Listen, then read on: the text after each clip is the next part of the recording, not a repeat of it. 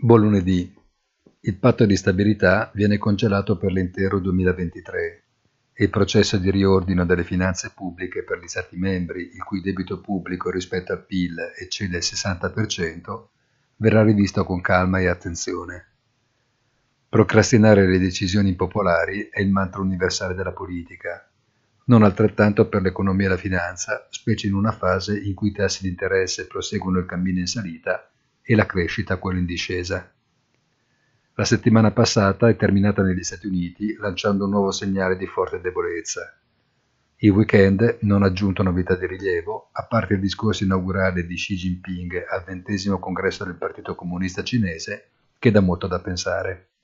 Buona giornata e come sempre appuntamento sul sito easy-finance.it.